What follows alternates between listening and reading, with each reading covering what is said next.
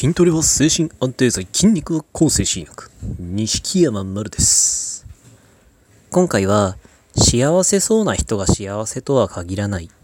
というお話です。幸せそうに見える人が幸せとは限らないっていうのは、まあ、ごくごく、ね、あの言われてみれば当たり前の話なんですけど、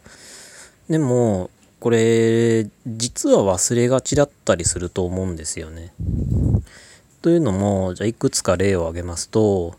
じゃあ、例えば SNS ですごいなんかこう、ね、キラキラした写真いっぱい上げてる人とか、なんかこんなことがあった、あんなことがあったみたいな、なんかいい話がいっぱい並んでて、で、まあそれに対してね、いろんな、なんかすごいとか羨ましいみたいなコメントがいっぱい来てる人まあいますけど、ね、まあツイッター上でもまあインフルエンサーなんて呼ばれる人がそういうことになってたり、あるいはインスタグラムでね、なんか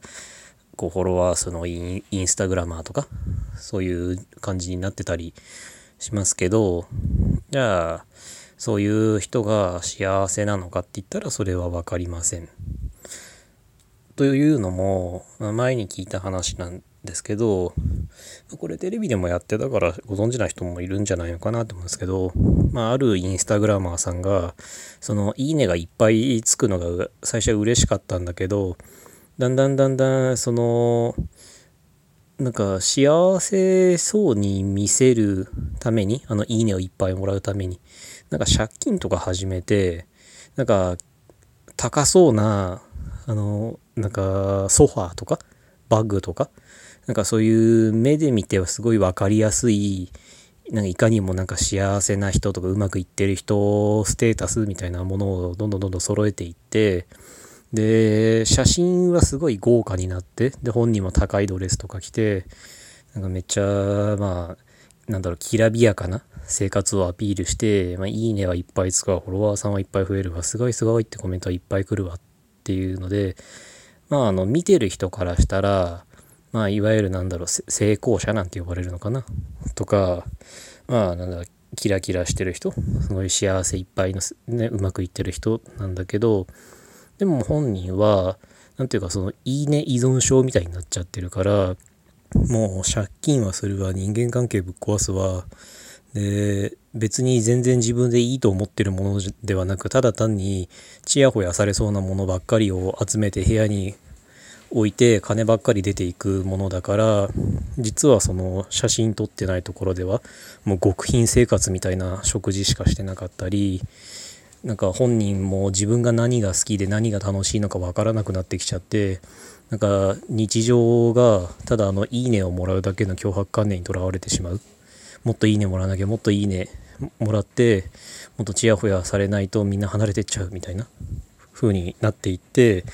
まあ、最終的にはそれでまあその実は借金いっぱいでしたみたいなことを暴露してねあのその後はなんかあの精神科だっけな？でか確かカウンセリングだったと思うんですけどなんかま治療を受けたりとかしてたみたいです。そんな人もいるしあとは、まあ、実際僕が会った人なんですけどその人はいわゆる年いわゆるというか、まあ、年収がまあ1000万を超えていてでもう20代半ばぐらいからその会社ですごい出世して、えー、あのー、結構偉いポストについてで今時ですよ。今時なのに都内に庭付き一戸建てを新築で20代でポンって建てちゃってでお子さんがいてお子さんはスポーツで活躍してだからまあ20代前半ぐらいでお子さん生まれたのかな。それで、ま、活躍お子さんスポーツで活躍してでまああの2番目のお子さんもも同じように活躍してでまた3番目のお子さんもできて。でそんな風に旗から見たらものすごいうまくいってるステータスを持っていてでなんか大型バイク持って車も持ってて車何台も持ってんのかだから。なんかそういう分かりやすいステータスをいっぱい持ってるんですけどでもその人はまあ早く結婚したことを後悔してる後悔してるらしいんですよね。でその人はあの当時その人と会った時はもう何年も前だから僕は別にそのツイッターで発信もしてなかったし精神病院退院してすぐぐらいの時ですよだからまあ本当ボロボロでまあそあの、当時部屋がボロボロで雨漏りとかしてたんですよ今時。今時雨漏りして虫もいっぱい出て。で大雨の日なんかはだから部屋のあちこちに僕本当になんかあの水を受ける用のなんか上をちょっとカットしたペットボトルを設置してたりしてたんですよね。であちこちにあのビニールを貼り付けて水がそのお布団とかにかからないようにしたり。そんな生活をしてたんですけど僕がそのまあ僕もともと漫画家やってたんですねで漫画家やってうつ病になって当時その精神病院入ったりとかしてたんですけどその旗から見たらこううまくいってるものをいっぱい持ってるその人が僕に対して真顔で疲れた顔で羨ましいって言ったんですよ。それはそのなんかみんなが考えてるこう庭付き一戸建てを建てていい車に乗って出世してっていう分かりやすいステータスばっかり追うんじゃなくって自分の好きなその漫画っていうものをやって割と自由に生きてる感じがまあその人にとってはすごい羨ましかったみたいです。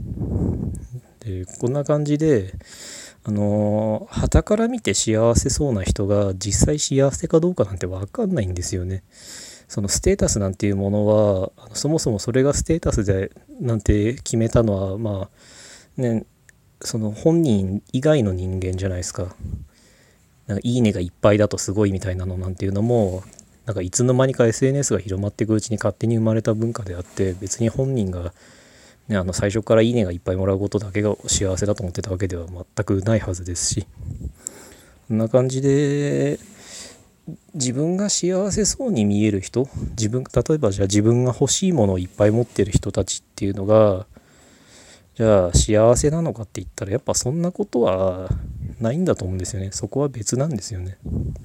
だから自分はなんとなく他の人を見てた特定の誰かをすごい幸せそうに見えていいないいなって思うかもしれないけどもしかしたらその人はあなたの別何かを羨ましいって思うかもしれない。そんな感じで本当に幸せってわからないですからあまり幸せ幸せっていうとなんかね自己啓発本みたいに聞こえちゃうかもしれないですけどあのそうやってなんか自分から見て幸せそうに見える人を羨んだりとかなんかそういう人とその幸せそうに見える側面だけを見て自分と比べてなんか自分をね自分は全然うまくいってないなみたいに考えたりするのって多分こうなんだろうぜなんだろう本質をついてないというか本当に幸せなのかどうなのかわからないのに自分より勝手に幸せだって思い込んでその幻想と自分を比べて自分を責めるってあの、ま、言葉悪いですけどすごいまあ虚しい行動じゃないですか。だって相手はそれで幸せかどうかなんて限らないんですよ。なんだったらその相手が持っている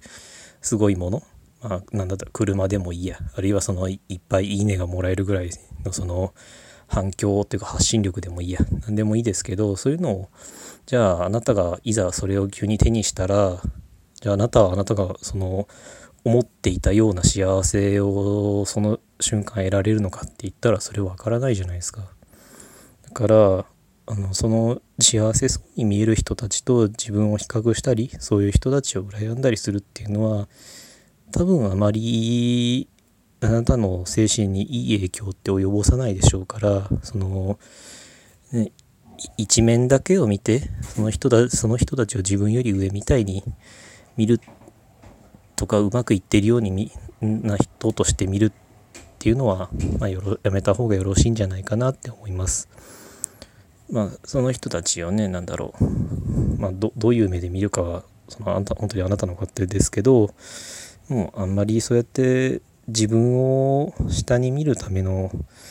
なんだろう材料というかそういう風に見てしまうとなんかねどんどんどんどん自分が無駄に消耗していくだけだと思うんでまあ本当あなたが幸せだと思ってる人は幸せとは限らないですからあまりそういう見方をするのは、まあ、やめてなんだろう、まあ、自分のことに集中したらいいんじゃないのかなって思います。その人が幸せかわからないしその人と同じものを手に入れたらあなたが幸せになるのかって言ったらそれもわからないですからあまり人を見てもしょうがないと思います。今回はこんなお話でした。ご意見ご感想ご質問などありましたら Twitter の西木山丸かマルルンズ放送局公式お便り箱までお願いします。ありがとうございました。